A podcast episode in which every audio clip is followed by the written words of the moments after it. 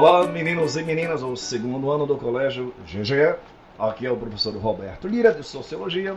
Aí estou do lado de André Pessoa, de Filosofia, tá? A partir de agora a gente vai é, destrinchar o nosso capítulo 2, que aborda os vários períodos pelos quais a filosofia passou.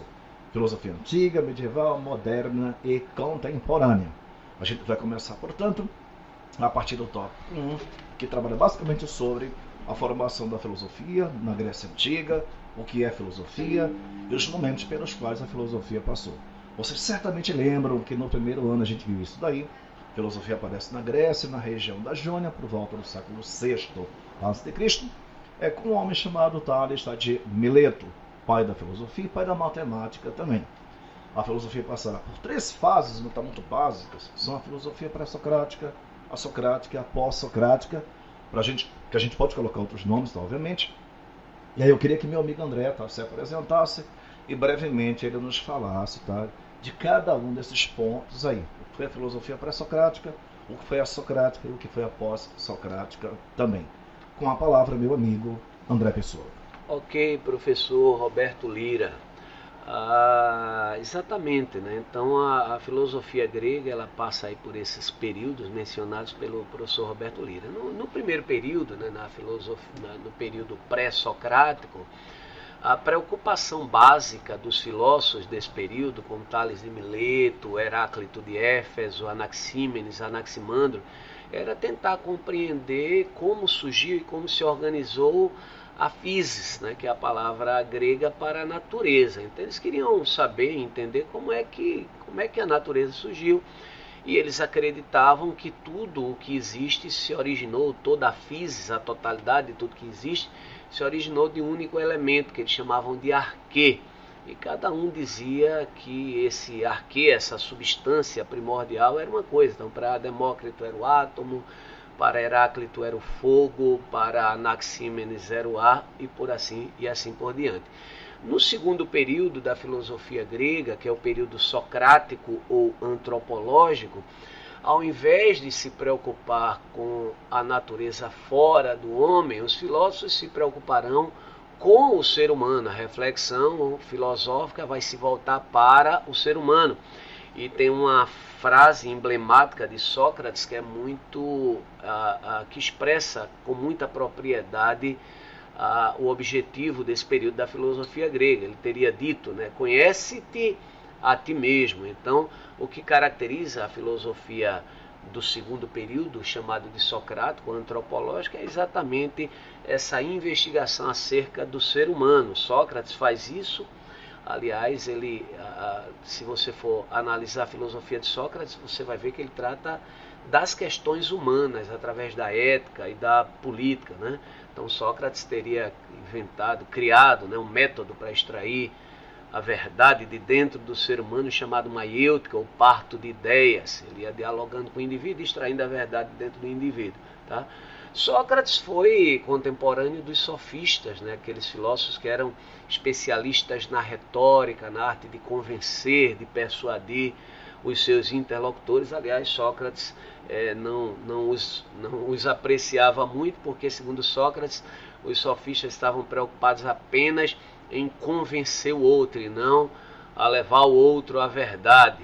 Ah, Sócrates foi mestre de Platão, é, professor Roberto Lira? E Platão foi, foi o grande discípulo de Sócrates.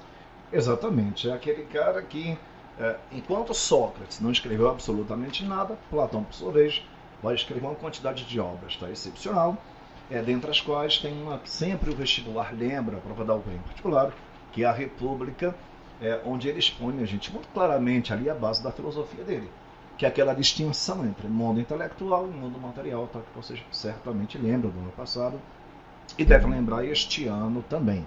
Tem até aquela alegoria da caverna que a gente viu ano passado, acho que vocês vão ver este ano também, já viram, enfim. É um pensador excepcional, é, junto com Aristóteles, André, também, que é, é foi aluno é, de, de Platão, foi professor de Alexandre Magno, o Alexandre o Grande, e Aristóteles dispensa comentários. Aquele cara que estudou praticamente todos os campos do conhecimento tá, humano. Ele tem uma obra chamada Política, onde ele discorre sobre as várias formas de governo E é ali que ele vai consagrar uma frase dele, que é de que o homem é um animal tá, político. Aliás, para Aristóteles, qual é o dever de todo governante? Governar para o seu povo viva de forma harmoniosa, tá, digna, ética e tudo mais. Mas eu queria, para encerrar esse papo bacana entre mim e André, que ele comentasse rapidamente a filosofia uh, pós-socrática, ou helenística, para a gente terminar esse papo nosso. Andrezinho, a palavra é sua, depois você volta para mim. Pois Vai, é. André.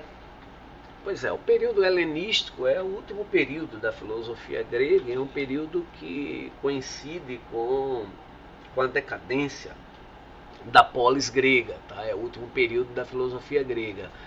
Ah, deve ter começado mais ou menos por volta do século III antes de Cristo e não se sabe ao certo quando ele termina. Há quem, quem diga que ele tenha se estendido até o século III depois de Cristo, tá?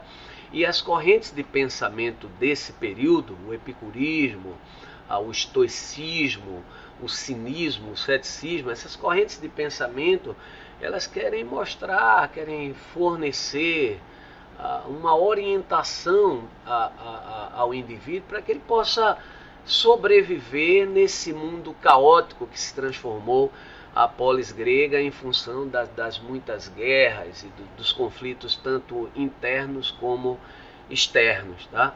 Então, um ícone desse período é o, o Epicuro, né? o pai do epicurismo, aquele indivíduo que vai dizer que vai, vai é, convidar os seus discípulos a buscarem o prazer como caminho para a felicidade.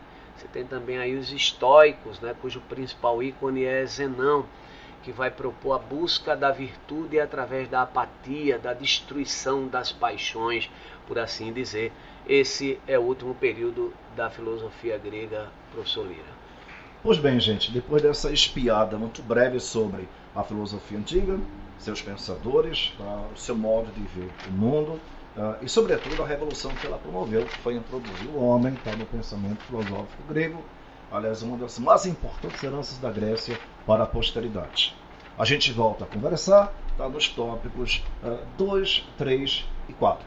Forte abraço em meu nome e de André Pessoa também.